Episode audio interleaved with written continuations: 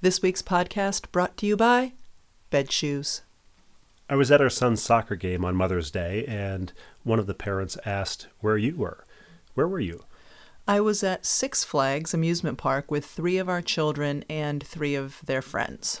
Well, evidently, taking six children to Six Flags didn't seem to be the best Mother's Day gift, but this parent said to me, But then I know from listening to your podcast your history of gift giving.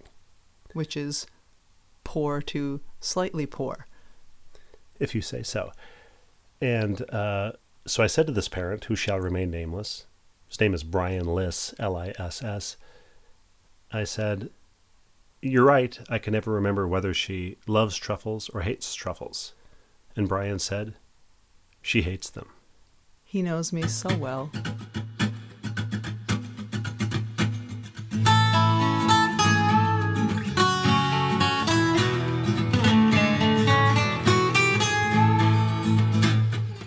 Saying says no pain, no gain, and we found that to be fact. The road might twist and turn a bit, but we all arrive intact. Mr. Mom and Mrs. Dad having each other's back. Day by day, just to keep it sane. Who's the ball and who's the chain? It's hard to tell right here on Happiness Lane. This past Sunday was Mother's Day, and a couple days before Mother's Day, you and I were in Target. We had to get something.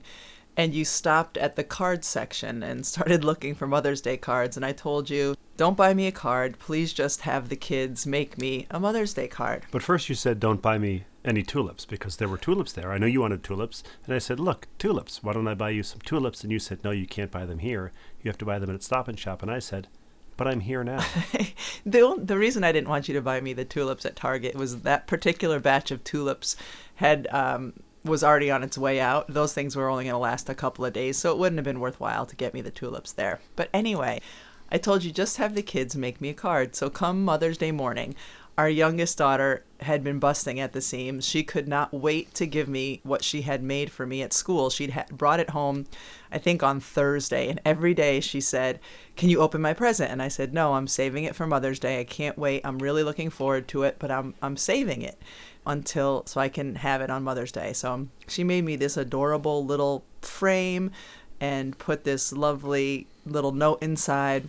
And then our 11 year old had spent some time making me a card that she had cut out and colored, and it was really thoughtful. And so then our 13 year old came down, and I said, Where's my card? And she just looked at me all confused. And I said, Didn't dad tell you that all I wanted was for you guys to make me a card? And she said, No, dad didn't tell me that. And then I asked our son, and he said, Oh, we did something at school. We were supposed to write down 10, 10 reasons we love mom or 10 things that mom does for us. He said, I got to number two and I couldn't think of any more, so I just left them in my folder at school.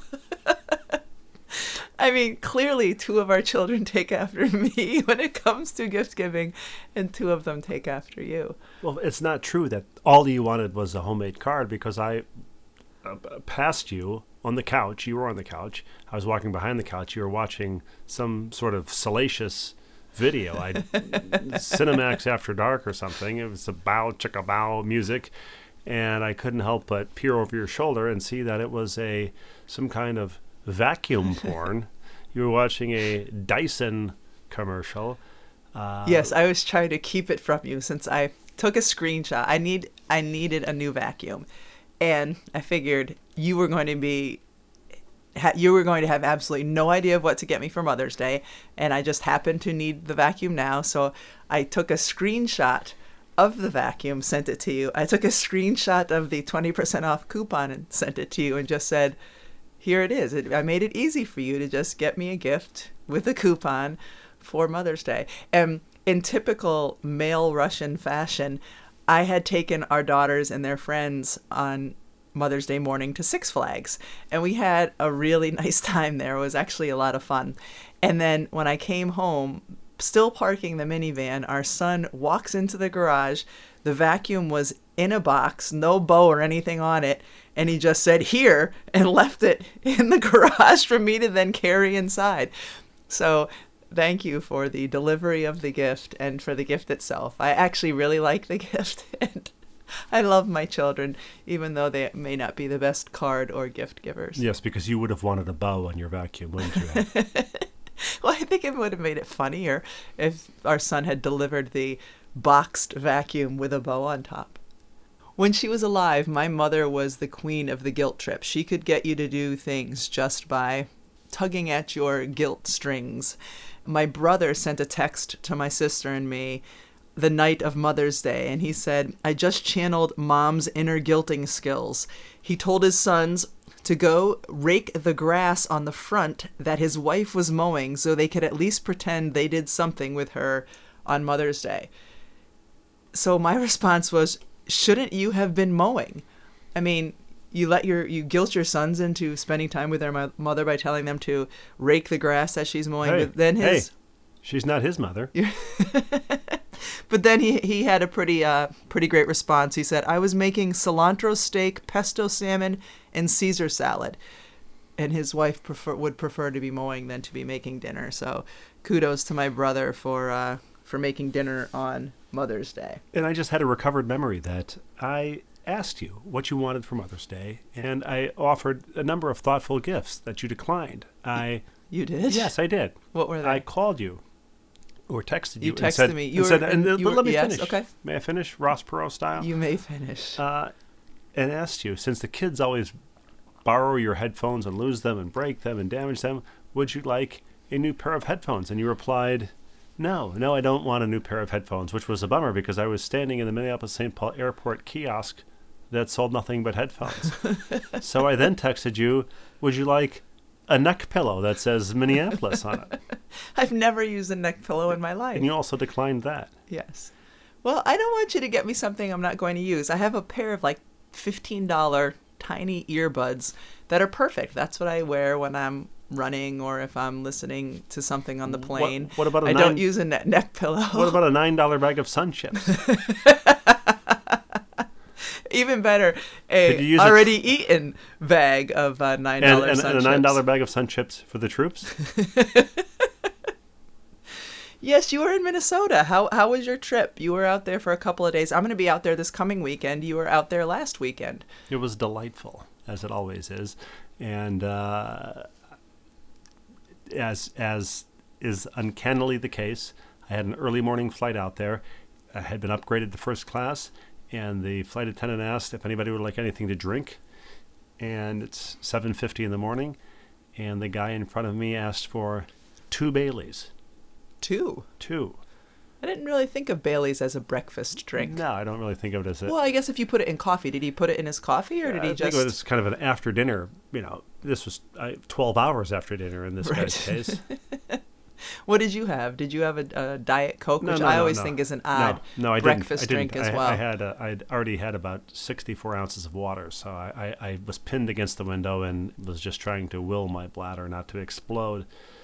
you realize reached- there are restrooms on I airplanes. know, but the guy next to me had the tray table down, the laptop up, and uh, had kind of sealed off the aisle for the uh, for the duration of the flight. You tweeted that you spent some time at White Castle while you were in Minneapolis. I- Now, now explain to people like me who have I don't. I think I've been to White Castle once, and it was just with you. The different lingo that you use at White Castle, and, and what you eat when you go there.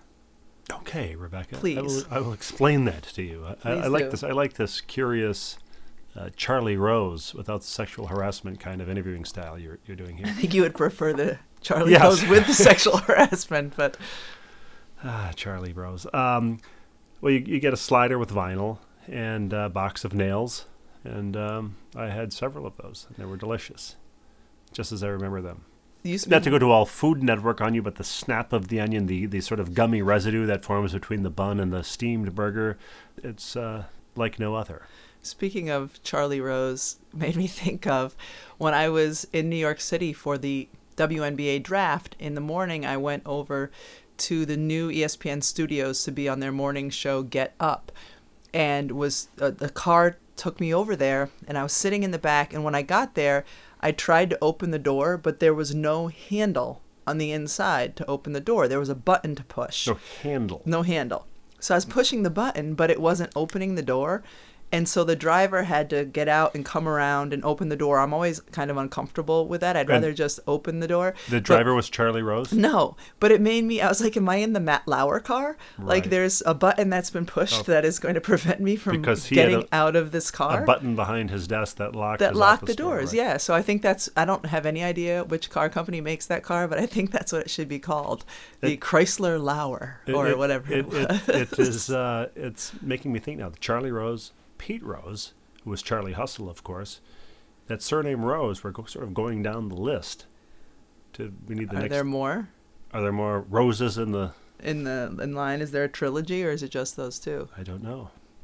It's obvious that you were on a, a trip recently because you had your rolly bag and you're good for when you get back from a trip. What does it usually take you to unpack your rolly bag? A week on Yeah. average? about that. I mean, this is a tiny. This is half the size of the usual rollerboard bag. It's it's a, roughly the size of a of an old LP record album cover. Yeah, it's tiny, like uh, or an old typewriter or that sort of thing, and it takes you a week to unpack your your rolly bag, Go on. which is fine. That part doesn't doesn't really bother me. But what does get me, and, and you did it on when you came back on this trip, is you had the rolly bag in the corner of the room, the wheels touching the pillows. No, what because really the, our you? show. Hold no, on, baloney. I would never no, do that. I would never no, do that. Never the wheels. Never the, wheels. the, no. The let Didn't me happen.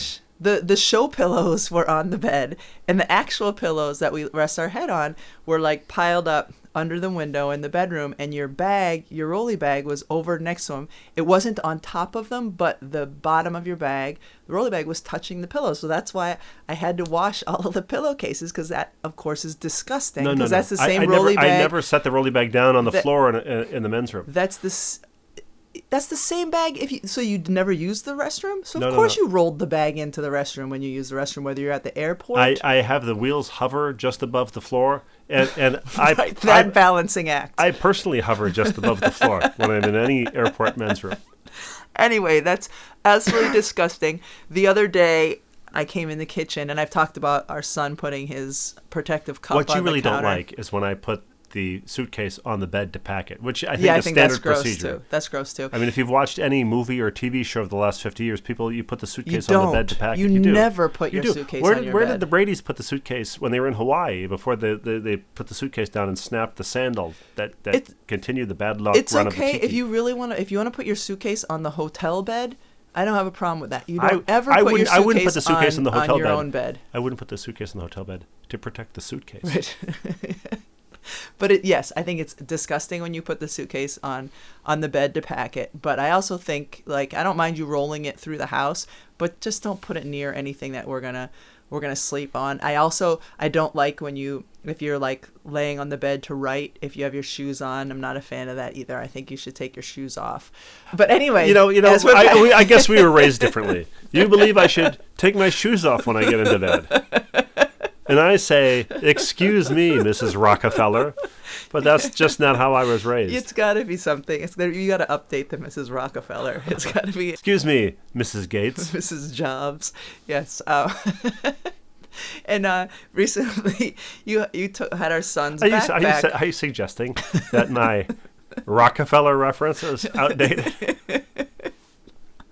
Since I did a report on John D. Rockefeller, captain of industry or robber baron, when I was in high school. Excuse yes. me, John D. Rockefeller, captain of industry or robber baron. This was- and, and you had to si- take Which side of the, the of the coin, as it were, did you come down I on? think I came down on robber, robber baron. Of course you did, because you were full of high school righteous indignation. Idealism, yes. And I remember going to a local state college, Westfield State College, to use their library because it was all about books and microfiche and microfilm. And, you know, there obviously was no way to Google anything back then because Google didn't exist. But anyway, back to. But no, no, let's not get back to that immediately. Do we have a hard copy of John D. Rockefeller, Captain of Industry, or Robber Baron by Rebecca Lobo all- somewhere still in your Trapper Keeper? First of all, you know me well enough to know there's a good chance that we is. do. Of course, there's a chance we do.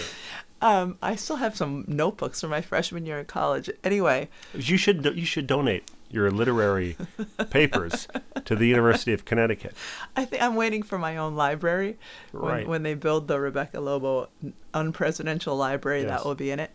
But anyway, back to our son. You one day you had you took our son's backpack and you put it on the counter. And his backpack shouldn't be in too many bathrooms, but he doesn't bring bring it back and forth to school.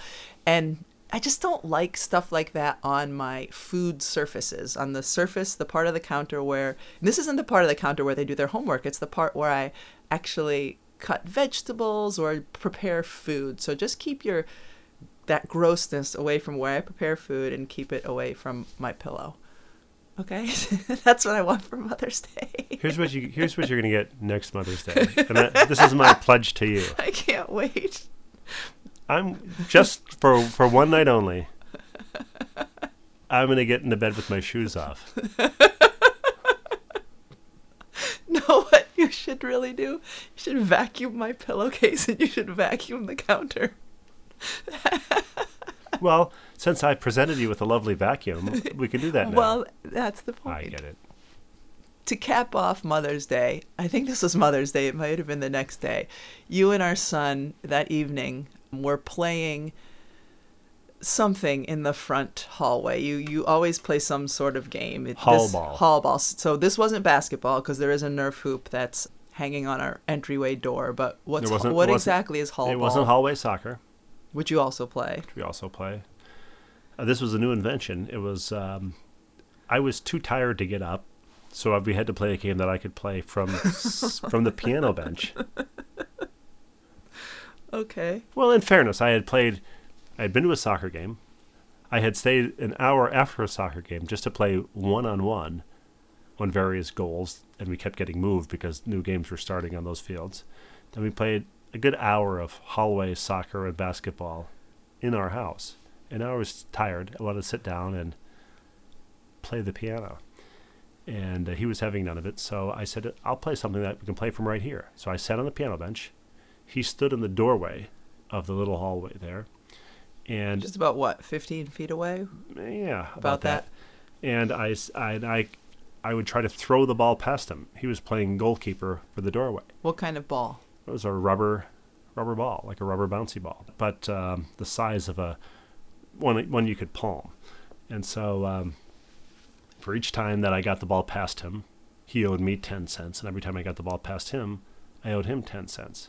Well, this was actually on the, Monday that gambling was legalized, so you were trying to just get him ready for. Just serendipitous. It happened to be Right. serendipitous. Yes, we had legalized gam- sports gambling in our house Yeah. ages ago. that, uh, so you were t- already only teaching between him. only between father you're and son. teaching him two good lessons at the same time: how to Right. gamble and how to throw a ball. In Well, worse than that, I was teaching him that when when you're losing, as I was, just keep gambling until you win it back. Because I was now down ninety cents, and uh, and I was trying to make my money back, and I and he was complaining that his hands hurt. He wanted to get his soccer goalie gloves, and I said no, that wouldn't count. That would be cheating, because he was able to stop the ball, but it was starting to hurt his hands. So I, I realized that throwing it high, making him use his hands, was going to be my advantage over the long haul. So I threw it high. This one, he pulled his hands away. because his hands hurt, which because you already knew. Right.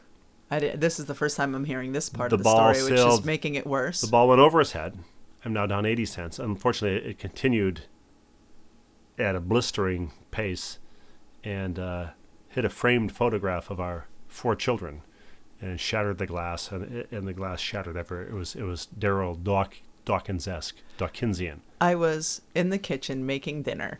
And, and, And- and he ran away, and everybody kind of scattered to various corners. as they should have. So I'm in the kitchen making dinner. I'm only partially paying attention to what foolery the two of you have going on.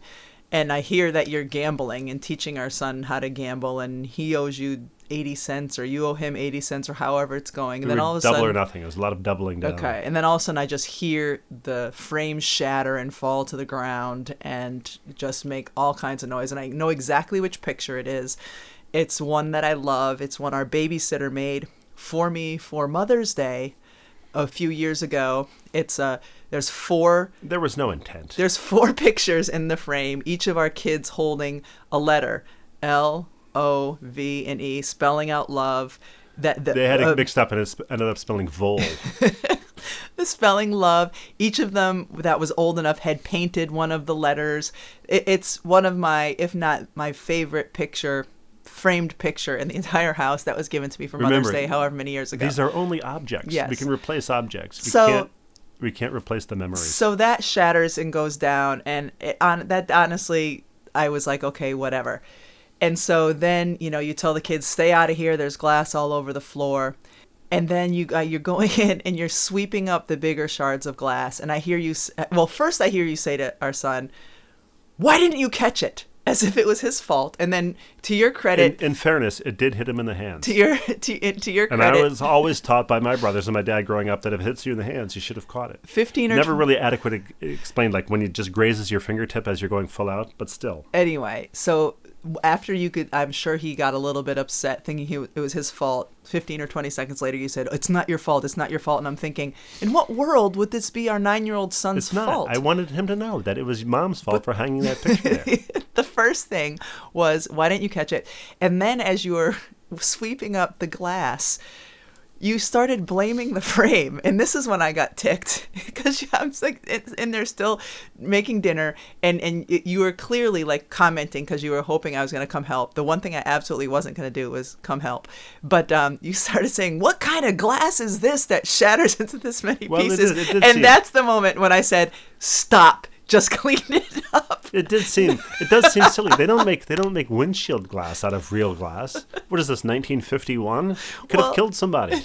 uh, it, well, it wasn't intended to uh, to take that kind of force, but I, I could I could tolerate all of your ridiculousness up into, including blaming our son, up until the I point. I didn't blame our son. I did the opposite. I, I absolved him of any blame. Up until the point where you blame the glass. Can I just say one thing, and I and I and I hope Denny will leave this in, even Of though it's a non sequitur. yes. Breaker one nine. Is there anybody there? Come on back and talk to Teddy Bear. Oh, good heavens. Might I also say that when we came down to the basement to do this podcast, what happened, as seems to happen every week, What? the, the smoke alarm was chirping. Oh, yeah. It's like a, the aviary at the Bronx Zoo in this place, and it was the same smoke detector that was chirping three days ago when I replaced the battery. You gave me a brand new battery to put in the smoke detector, and we come down this morning, it's chirping, and I said, "I just replaced this with a brand new battery," and you said, "What?" I said it may not have been brand new. I just found it in the drawer. I said, so why don't you test it? And you, like a buffoon, Not a buffoon. Did. I, I have no qualms testing nine. Are they nine volt or Nine eight volt? I can They're nine remember. Nine volt. volt batteries. So you used your tongue, you put it on the battery, and And I won't be tasting food for the next week. good. Then I won't put any extra spices in it. But uh, but yes, we have to But- figure but out you- what's going you- on with but that. No, that's not my point. My point is you then declined to taste to test taste test the battery. Well, yes, Why? Because I'm a grown human woman. I don't. I did that when I was a kid. I didn't like it. You did do I'm it as a kid. I'm not going to do it again. Yes. Well, perhaps that's why White Castle tastes good to me. My Right. tongue has been numbed by taste testing nine volt batteries That's as an what adult. White Castle. White Castle numbs my tongue more than the battery. That should be their advertising slogan. There you go. done a lot of driving lately. I do a lot of driving generally, but um, I was driving in Minneapolis. By the way, Minneapolis, Minnesota generally, really the, the, the Paris of the zipper merge. I mean, I had to zipper merge 20 times in Minnesota, and each time it was more of a, of a pleasure and a privilege than the previous time. Explain to me the Paris reference. Paris is a is a it's a beautiful city in France that's sort of the paragon of, of civilization and uh, Okay. what, what am I explaining to you about Paris? I just didn't r- understand its relevance to the zipper merge. Okay, well, it's it's neither here nor there. Okay. But, but uh, my point is, Minneapolis. Like it wouldn't work if you said the Hawaii of the zipper merge. Hawaii is another place that's seen as you know beautiful and lovely. So I, I still don't uh, I still don't know why it would be the Paris of the zipper merge. it is. It's it's the it's the uh, it's the sine qua non. like the Mecca. Wouldn't Mecca be more appropriate than Paris? Okay, let's let's call it the mecca of the zipper merge. Okay, I feel better. Go ahead. probably profaned in some way, but Okay, okay. go ahead. The, the, the mecca of the zipper merge. It was just a pleasure zipper merging there. But what is not a pleasure, and I've experienced it around here in Connecticut and, and elsewhere, and forgive me for using this as a forum to get this off my chest, but it's the left turn. Can we talk about the left turn lane just, just briefly? Sure. If you're in a left turn lane, particularly if there's a left turn arrow and it's a finite amount of time, there's seven seconds. You can't be on your phone.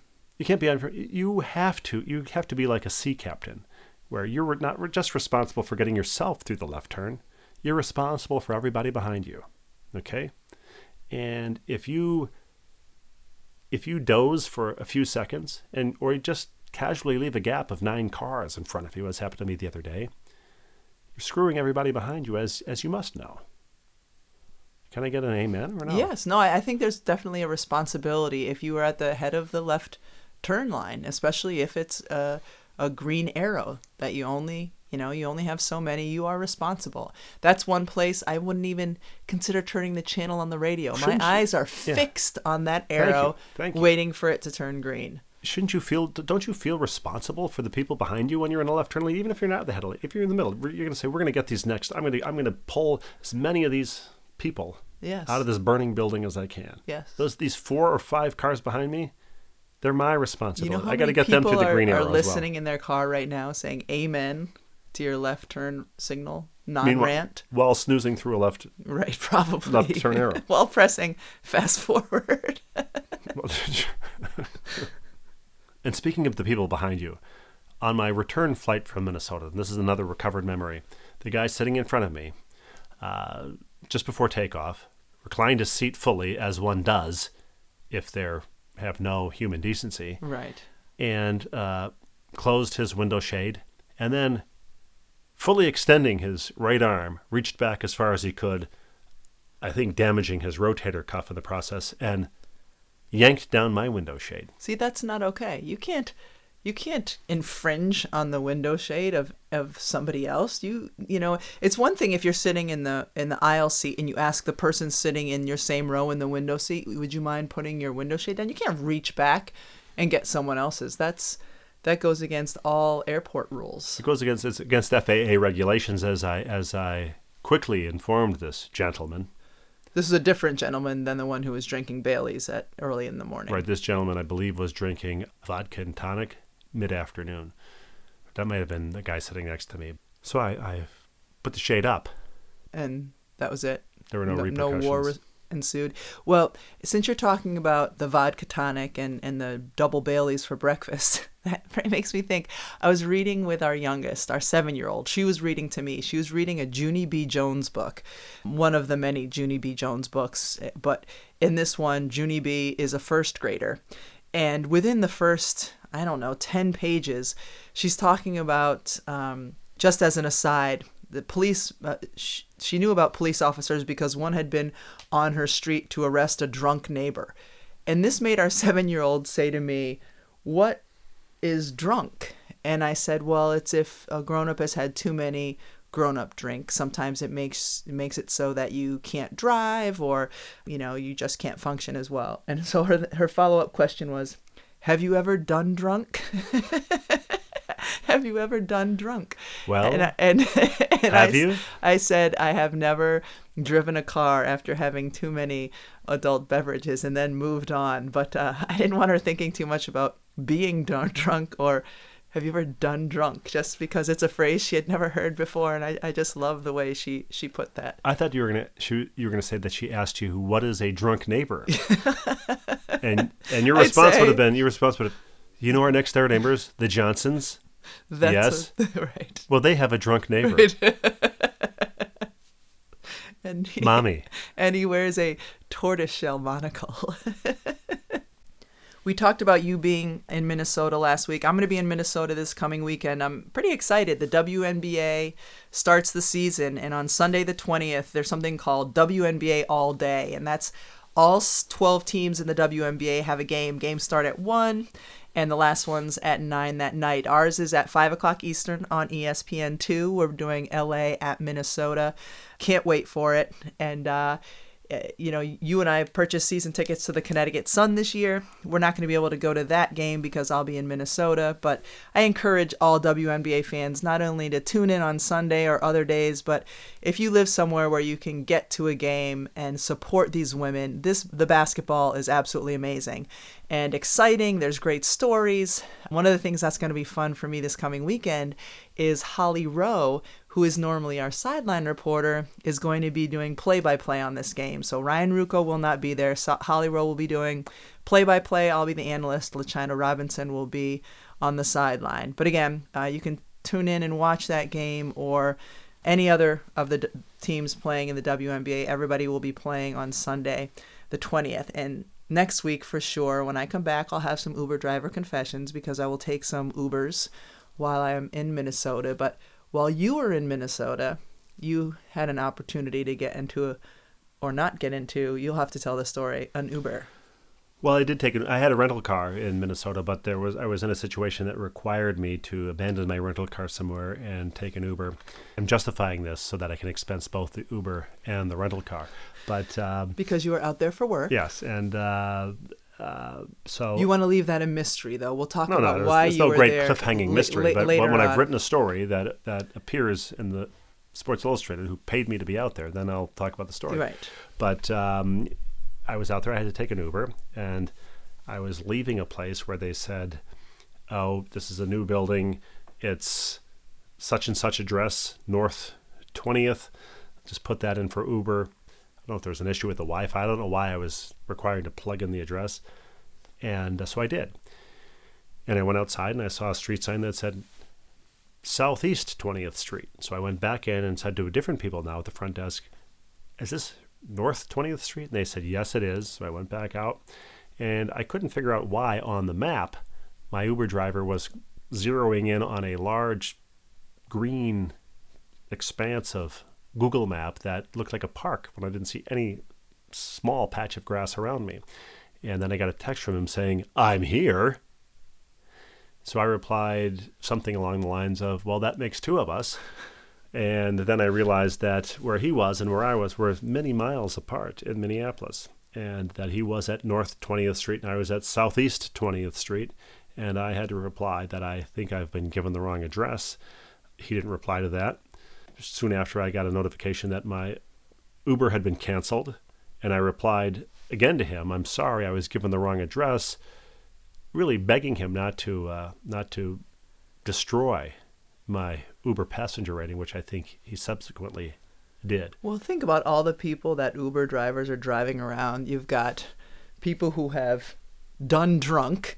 You've got college students who are who have no money to tip. You've got high school students who are just annoying in their high school ishness. And yet so, I. and yet you will have a worse Uber drive uh, Uber rating than all of them. And yet So- it hadn't kicked in immediately because I was able to get a driver within 15 seconds to take me where I needed to go.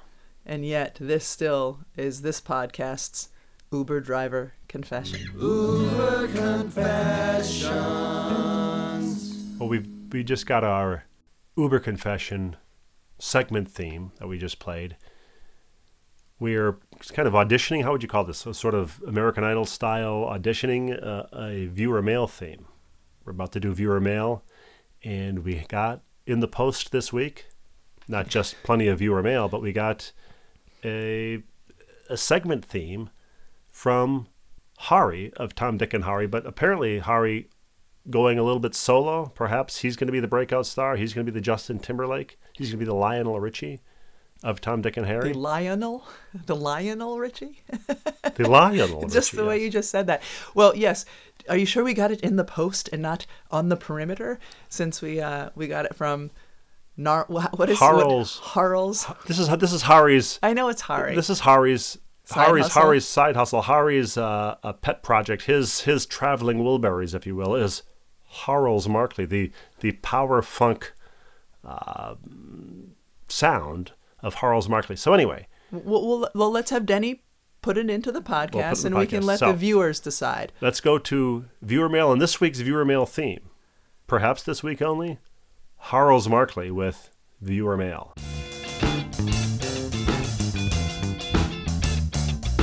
Viewer mail, viewer mail, isn't it ironic? Viewer mail, viewer mail, not visual, it's sonic. So I'm eager for next week's version. I think Tom, Dick, and Hari, with Hari back in the fold, are working on a on their own slightly less uh, funkified viewer mail theme. But Well, thank you, Hari, but uh, We're, we're delighted to have that. we're no delighted. buts. That yes, was phenomenal. We're delighted and also eager to hear the full band's rendition. And, and Hari, if I may say, what a lovely voice. okay. Uh, we have a couple, you know, we have we have our, our staff OBGYN. We have our staff uh, op- ophthalmologist. yes. We have our staff, we have our staff Teacher. teacher, staff educator. We're getting a lot of applications now for staff things. Um, Eric writes that uh, if Dr. Siegel needs an official show staff anesthesiologist album, I'd be honored to fill the role. Don't all OBGY, OBGYN physicians have patients that need epidurals? I believe so. Like Steve, I'm a Marquette alum, and like Steve's sister, I am a Creighton School of Medicine alumnus. Uh, keep up the thoughtful and entertaining batter. Eric, can we make Eric our staff uh, anesthesiologist? I Lord think- knows we could use some uh, a I little I think less. we can consider it and and you know, at the risk of upsetting other OBGYNs out there when, you know, I've had four children, four different OBs delivered our children. Only one of them had I ever even met before. But I could not have been happier than when we had our youngest and I saw the anesthesiologist was the same one who was there when our oldest was born because his epidural was perfect. And whoever the anesthesiologists were for child's child's children number 2 and 3, the epidural was not perfect and therefore the delivery was slightly less less than comfortable. So I didn't care who was there going to be there to catch the baby, but the the anesthesiologist was the most important person in in my delivery room and that of course includes you. I don't know about Eric's delivery, but his father during the great Bloomington flood of the early 80s, I forget what year, I think it was 83. Eric was about six years old. His father went out to survey the damage with their camcorder, and when they went to watch the, the film, uh, Dad had held the camera backwards and recorded two minutes of his eyeball instead of this once in a lifetime flood. So, um, Good could- thing uh, his father was not an OB. Yes, but if, if Eric becomes staff anesthesiologist, I will do every show under propofol, under heavily sedated. I don't think we should joke about that. I don't think we should either. Okay. As as of now, I'm only doing half of the shows that way. Uh, Ed, Ed in Silver Spring, Maryland. Ed would like to get his foot in the door before it's too late. Please let me know if you need a staff patent attorney.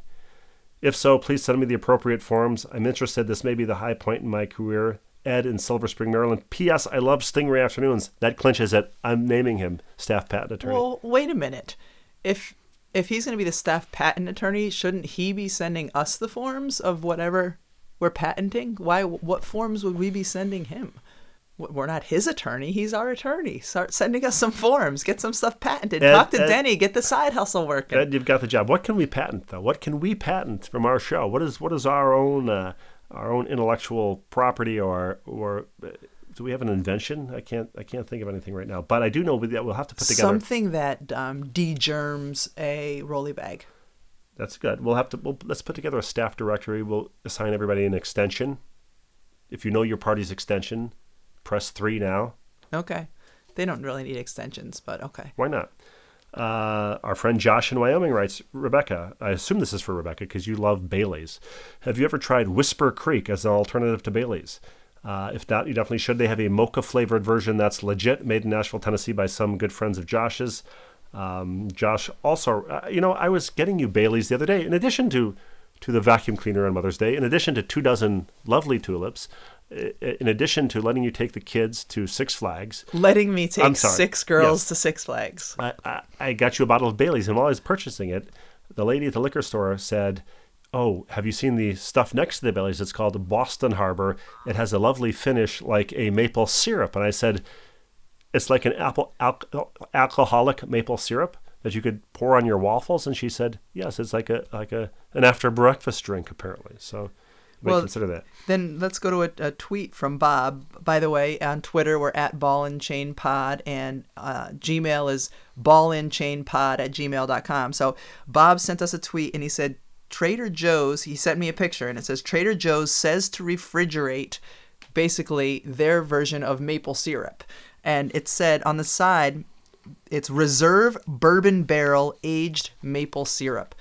So my maple syrup is not aged in a bourbon barrel, so I think I'm okay not to refrigerate it. And none of us have ever gotten sick from not refrigerating our maple syrup. But You're- apparently, if you get it at Trader Joe's, it's aged in a bourbon barrel, and therefore you have to. But but but you do keep your it. bourbon in an Aunt Jemima's bottle, just to just to uh, keep it from the kids. Actually, it'd be Mrs. Butterworth's because our son, when he was really little, called it Mr. Butterpants, and ever since then we call our non-real maple syrup Mr. Butterpants. Daddy, why is mommy drinking from the syrup bottle again? Josh also writes, and I don't know if I can possibly take this at his word, but let's do it. Here's a story a friend of mine about a friend of mine's kid. A teacher in kindergarten asked her students if they knew what an election is. A student raised his hand and said, I don't know what it is, but if it lasts longer than 36 hours, you need to see a doctor. Could that possibly I be can't true? believe Can't it's believe that's possibly true. Let's get some viewer mail going about one letter changes in words and their contrasting counterparts. Well, there are all kinds of words you change one letter and it makes a big difference. And if you look it up on the internet, there are a million memes of uh, real products and real menus and things like that. That uh, one letter makes all the difference. My favorite in the list that I just looked at was uh, in a grocery store, a bunch of buttermilk, pancake, and waffle mix. The slogan above it, this was an ad, pantry stuffers, only they had left out the R in pantry. Well, if you have too much of it, it also will do that. Pantry stuffer. You have a tweet you would like me to go on? I know I have a tweet from John, and, and last week we were talking about you losing your keys and then taking my keys and losing my keys, and he said, Nobody loses as much stuff as Steve Rushin. And then there was another tweet by Joan, and she said, May I recommend g- getting tiles for your keys? Those are the tiles that you stick on stuff, and um, you can look on your phone and find where that is. So um, I've heard those advertised. We don't have any of those. That might be a good thing, but then we'd have to decide what we put them on of yours and what can they send signals to because inevitably your phone would be one of the things that you've misplaced and if that's where the app is then you wouldn't be able to find anything including your phone Yeah, I tweeted something, a screenshot of my phone this week. It reminds me. And uh, you had sent me a text saying, get in my car. And I said, texted you back and said, you forgot to say, get out of my dreams. And can i give this a little context No. Well, sure. But I mean, my, my point is, people responded with the fact that my phone battery was down to like 25% or something, and that I was, was- evidently in need of a charger. It's time to uh, steal my charger. yes. Well, you and I had both been at something for our kids at their school, but we had come from separate things, so we each had our car there. And this was actually when we were going to go to Target to get whatever it was that we needed to get. And so we both drove. We're going to leave your car at in a parking lot and then drive to Target. So you pull in to the parking space. I was right behind you. I just pull my car up and I'm sitting there waiting and you were completely oblivious that I was there. I don't know if you had forgotten why we were going to the parking lot or if you didn't know that I was right behind you. I don't know what. But that's why I had to text you and say, "Get in my car." that's not something I would normally send as a I think I text to you. deeply into whatever I was listening to on the bridge on Sirius XM. Uh, our friend Mark, Mark Simon, writes A recent conversation with family got me wondering do you remember the first time that you had a bonkers, all caps, reaction as a sports fan? I ask you two because my sister's answer was when Teresa Weatherspoon hit the half court shot to win the game for the Liberty in the 1999 WNBA Finals, which I imagine you were going bonkers during that yeah, as I was I was injured, so I was on the bench uh, in street clothes. And the best part about that, it was a best of three series. This was the WNBA Championship Series. We lost game one to Houston at Madison Square Garden. Game two at the Compaq Center in Houston. Teresa Weatherspoon hit, it wasn't even a half court shot, it was a three quarter court shot. And the best part was, since nobody expected it to go in, nobody expected us to win, right after she made it and the arena was kind of silenced, the streamers started coming down because whoever uh, whoever was in charge of those had a quick trigger on their finger and uh, and but yeah that was one of the most uh, remarkable moments in the history of the WNBA for sure. So what was your bonkers But the they- first they- time you went bonkers on something? They had a quick trigger on their finger. They should have taken their trigger off the finger. Well, but Mark's guess for Rebecca was Larry Bird something, but so many possibilities. My guess for Steve is either a last second Vikings win or game six of the 1987 World Series. Actually, Mark, for me, it is a Larry Bird something. When Bird stole the ball in the 1987 Pistons series, uh, Game Five. I, I I had left the room. My little brother was still watching, and I was I was talking on the phone to my dad, who was making his once a week phone call from from New York, where he was on away on business, and uh, the game was over. So I I couldn't believe it. I was in the other half of the basement pacing around the ping pong table because I couldn't bear to watch the Celtics going down in flames. This was probably going to be their last chance to win a championship. And Bird stole the ball, so I was going bonkers, but I was going bonkers by the ping pong table, coming back in, waiting to see the replay because I, I refused to watch it live. I was I was distraught. Um, the Yeah, 1980s mi- mine would have been something to do with the Celtics um, beating the Lakers. I hated the Lakers. I hated Kareem, Magic, uh, James Worthy, all people I've I I love Magic now, and uh, and you know, when I've been around James Worthy, he's been terrific. But as a kid, because they were the ones who could beat the Celtics and did things that were unguardable and unstoppable, I hated the Lakers. But it would have definitely been something to do with a, d- uh, an NBA championship with the Celtics beating the Lakers. You ready for this? Yeah, I'm ready for it. our staff eye care professional, George in Columbus, mm-hmm. writes As a ball and chain consultant, I consider it my duty to provide Steve with a proper gentleman's monocle. I agree that tortoise shell is the logical choice. If you provide an address, I will have one shipped to you. He's shipping you a monocle? This is only the second monocle I've ordered in over 30 years, so they are rarely used but evidently have a small cult following. Well, guess what? I have already provided George my address, and my tortoise shell monocle is on the way. That's unbelievable. So in 30 years, this is only the second time that somebody has ordered a monocle. So we were right. So it's not a, a, a high fashion item. It's not a, a highly in demand item, and that's why it's going to be perfect as your affectation because who else is going to have one? But where are you, are you going to like wear this when we? The answer is everywhere. No, where am I? Where am I going to wear my tortoise shell monocle? just think I, I i will delight in it if you and i are out somewhere somewhere and you need to read the menu and you put in your monocle i will absolutely delight Sin- in that however Since a if monocle any is of, since if a any monocle, of our children are with us can you can you just picture 15 years from now when they're telling the story oh you remember when dad used to put in his monocle to read the menu used to. I sure as hell I, I hope I will still be doing it. As George writes, since a monocle is used as a reading glass, I would recommend a standard reading power of plus two, which will give you a 50 centimeter working distance, assuming your contact lenses are prescribed for distance viewing. So yes, I can still get the top hat. I can look like Eustace Tilley, the New Yorker uh, mascot with the top hat and the monocle. and then you need a uh, jacket with tails he also had that right Yeah, yeah. Oh I my want to be the man on the Monopoly card. this is going to be an absolutely delightful experiment Several emails this week at ballandchainpod at gmail.com of people who enjoyed our experiment of saying hello to people on the bike path and seeing how many responded. Uh, Rob with two B's writes uh, Last episode you were talking about saying hi to people and seeing how many you got back.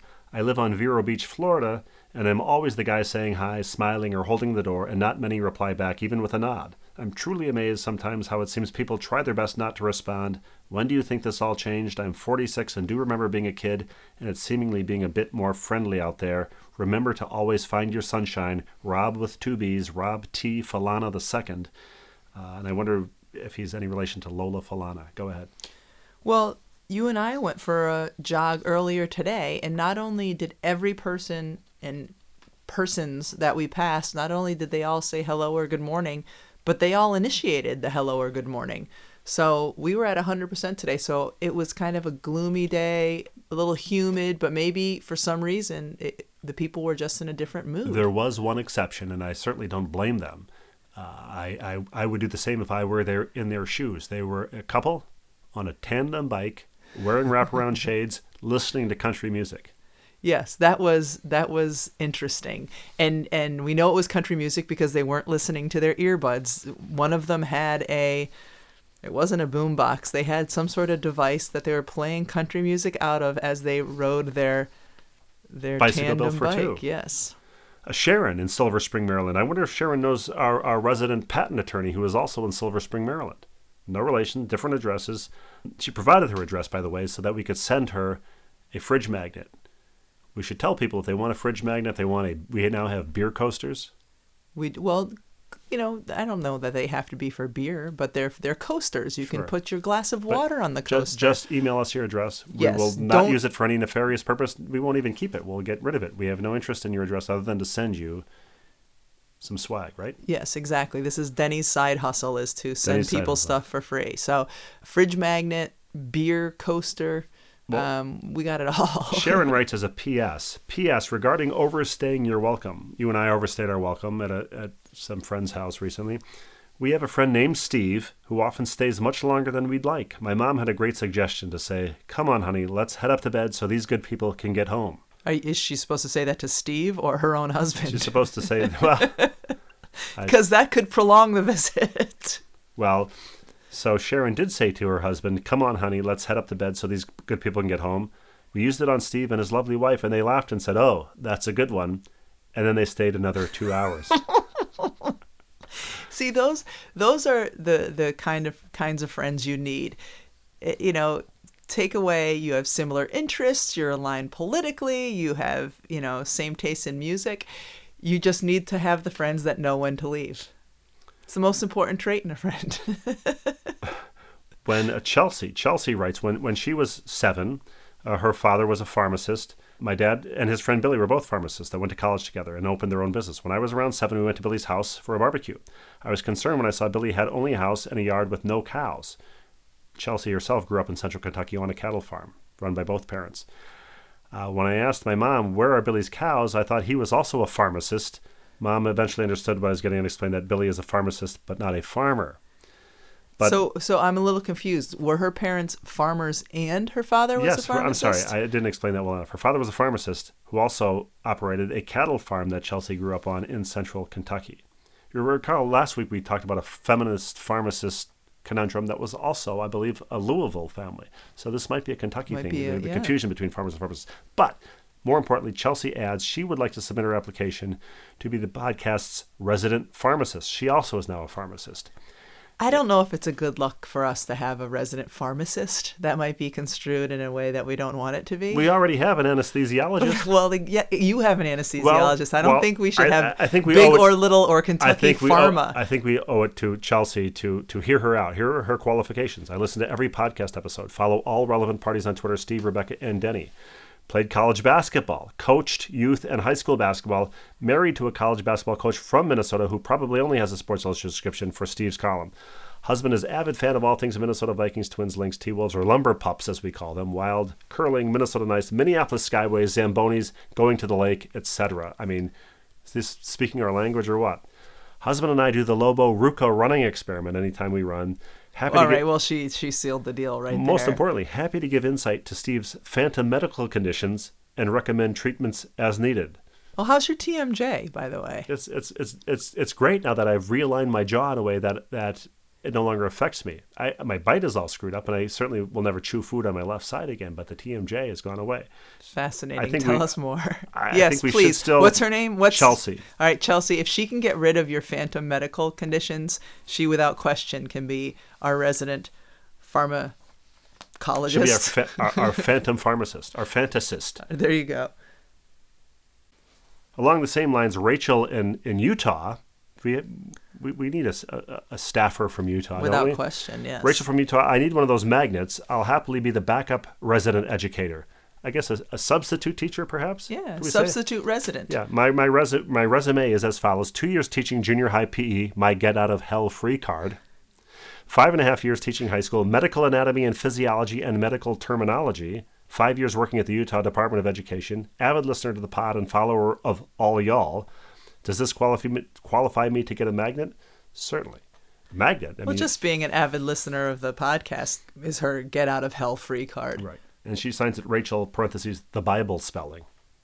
Are there, oh, there's there, There's there A E L and E L. Which one is the She's Bible spelling? The same as your sister. The same as my sister. All right, Rob. Now, now, Rob. This is with one B or two. Rob with one B. We've already had Rob with two B's. Um, Rob, like our daughter, I think we mentioned this on a podcast, was born on Christmas. Uh, half the time, my family forgot my birthday altogether, and most of the time, I received the combined birthday Christmas present. The present was always wrapped in Christmas decor, not birthday decor. I do know I was never taken to London for a long weekend. I can't remember ever having a birthday cake. This is one of the many reasons I've become the jaded man I am today. Uh, Never had a birthday cake. Well, that's just awful. It's terrible. So I'm sorry. What's the rest of his? Well, he he he. Uh, most of his friends who were born on or around Christmas now celebrate their birthdays in June or July. Our daughter's never doing that. But what I like about this is, oh oh shoot, I'm I'm late for my psychologist appointment now. But what I like is this P.S. P.S. It must be her Connecticut accent, but I love how Rebecca says words with double T's like buttons and mittens. It is her New Britain accent. See, I didn't know that there was anything different about the way I pronounce those words until I met you. And the first time you heard me say mitten or button, you're like, button, mitten, and you still do. Anytime, give me some other double T words, kitten, anything I say, Cotton. cotton. I mean, to me, that sounds completely normal and appropriate, and um, you call me on it every time. Johnny Rotten. It's it is a little bit English, sort of Cockney as well. But um, Mike has the opposite problem of of many of our listeners. We have and we have Denny with one N. We've had uh, Jessica with one S. Uh, Mike says, "Cheer up, Denny and Jessica. The grass isn't always greener." As a Mike, he has the most common name in the world. When he goes to Starbucks, it will always spell his name correctly, but usually give his coffee to somebody else. Um, so your last name becomes your identifier when you're a kid. On everybody on your team is Mike, or everybody in your class is Mike. Uh, my kids are pleased to find my name in one fish, two fish, red fish, blue fish, but for every fun Mike, there's a Mikey from the old Life commercials. If I'm ever told he likes it again, it will be too soon. So cheer up, Denny with one N and Jessica with one S. The grass isn't always greener. His middle name is Stephen with a V. That's from Mike Klug, K L U G, or is it Klug? Do we know? I- we don't know, but Klug? it, but Are it they- is- They're not booing. So it's Michael? Stephen, Michael Stephen Klug Stephen or Michael. Stephen Klug. P.S. It could be worse. We're work- going with Klug. I work with a Mike Smith. Hi, Stephen Rebecca. This gentleman has a great idea. This gentleman, Dave from Worcester, I mean, it's a great idea.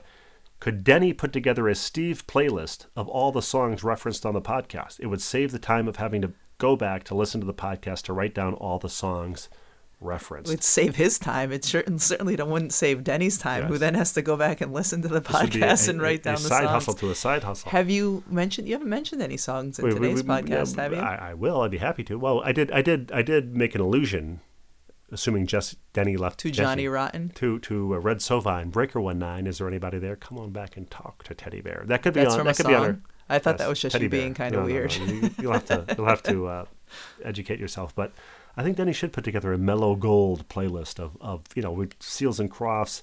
England, Dan and John Ford Coley last week or the week before we mentioned Dan Fogelberg's Another Old Lang Syne.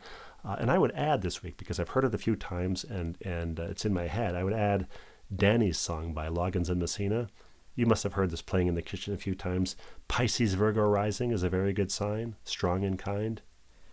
No, I don't. I don't remember that, but No I will look forward. Maybe maybe Denny can get an official ball and chain playlist and have it put up somewhere. I think what, that's a that's great what idea. Dave from Worcester is suggesting. yeah, exactly. So, But instead of just a list of the songs, Denny should compile the playlist and put it on one that- of the that's music what I'm saying. things. That's what, yeah, that's what a go. playlist is. Well, you could just put the songs down and let people make their own playlist. I'm saying Denny would make one that would then be You available also to the put together masses. a, a, a kind of mellow gold uh, lullaby list because uh, I'm thinking Golden Slumbers. We just played that played that last night for one of our kids. Golden Slumbers by the Beatles. Beautiful Boy by John Lennon. I Uh, love that song. Yeah, you do love that song. Anyway, just a thought. We have a lot of viewer mail this week. I'll get to some of it next week. So if I didn't get to it this week, I'll try to get to it next week. We just have one more applicant for a staff position. Um, this is uh, Michael in New Jersey, in rural Hunterdon County, New Jersey, far from the densely populated industrialized areas seen from the New Jersey Turnpike. Michael would like to apply for the. Uh, I would like to throw my hat in the ring as the resident pooper scooper. I must say to Steve that as a what's what Is this having we anything to do with that. this the cereal poopers We that we were talking about in the don't- I don't last podcast? perhaps- perhaps not, I- is he talking human feces? Or? I don't know, but he says, I must say to Steve that as a trained professional with 24 years of collections, my tool of the trade never, all caps, crosses the domicile threshold. Never, all caps, again.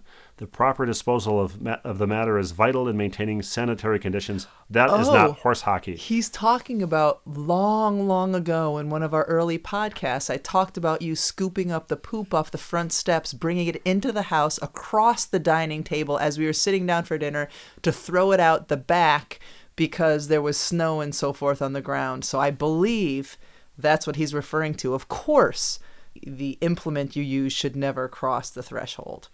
And lastly, I'd just like to say our resident band nerd, and I think Dorky she- Diva? Dorky Diva, our staff. Without question, I'd like to be your official band resident nerd, but I think Dorky Diva is better. She says, but she has, she has, she has. Oh, so the this is not from. Dorky Diva. It is from Dorky Diva. Oh, we can't we, we, we're not going to play it this week we'll save this for another week but she includes a, re- a recording she's a, as our resident band nerd, a recording she made in the 1990s that is i think the 1990s in in a nutshell. in sonic form yeah in a nutshell. Uh, in a band shell perhaps.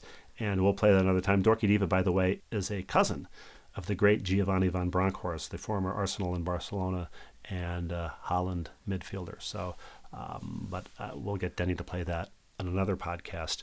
Right now we only have time Well, first of all, thank you to everyone who sent in emails. Ballandchainpod at gmail.com. Thanks to everyone who sent us things on Twitter. Thanks, as always, to Denny for not only being the producer of this podcast, for but for getting all the other side hustles going. If you want a fridge magnet or a beer coaster, just send us your address at ballandchainpod at gmail.com. And are we, and, and are we well, done? well, well, no, we're not done because that reminds me. Michael in New Jersey, who wants to be and uh, now is our resident pooper scooper, mentions that when our, our beloved Denny with one N gave his brother the triple barreled margarita maker for his for his, For his wedding present, yeah. Well, when Michael was married at a lovely Chinese restaurant in Forest Hills, New York, uh, somebody one of their relatives guests went off register. There was one box extremely heavy and couldn't imagine what it contained. We anxiously tore open the wrapping paper to find that my brother-in-law had given us a battery charger, not a double A or triple A battery charger, but one that you would use to start your car. What kind of gift is this? I thought. Years later, I would admit it was the best gift we ever received. We have revived dead batteries on countless occasions. It goes to show you that you don't ever know. On that note, Tom Dickin, Hari, Harles Markley. play some more notes. Play us out.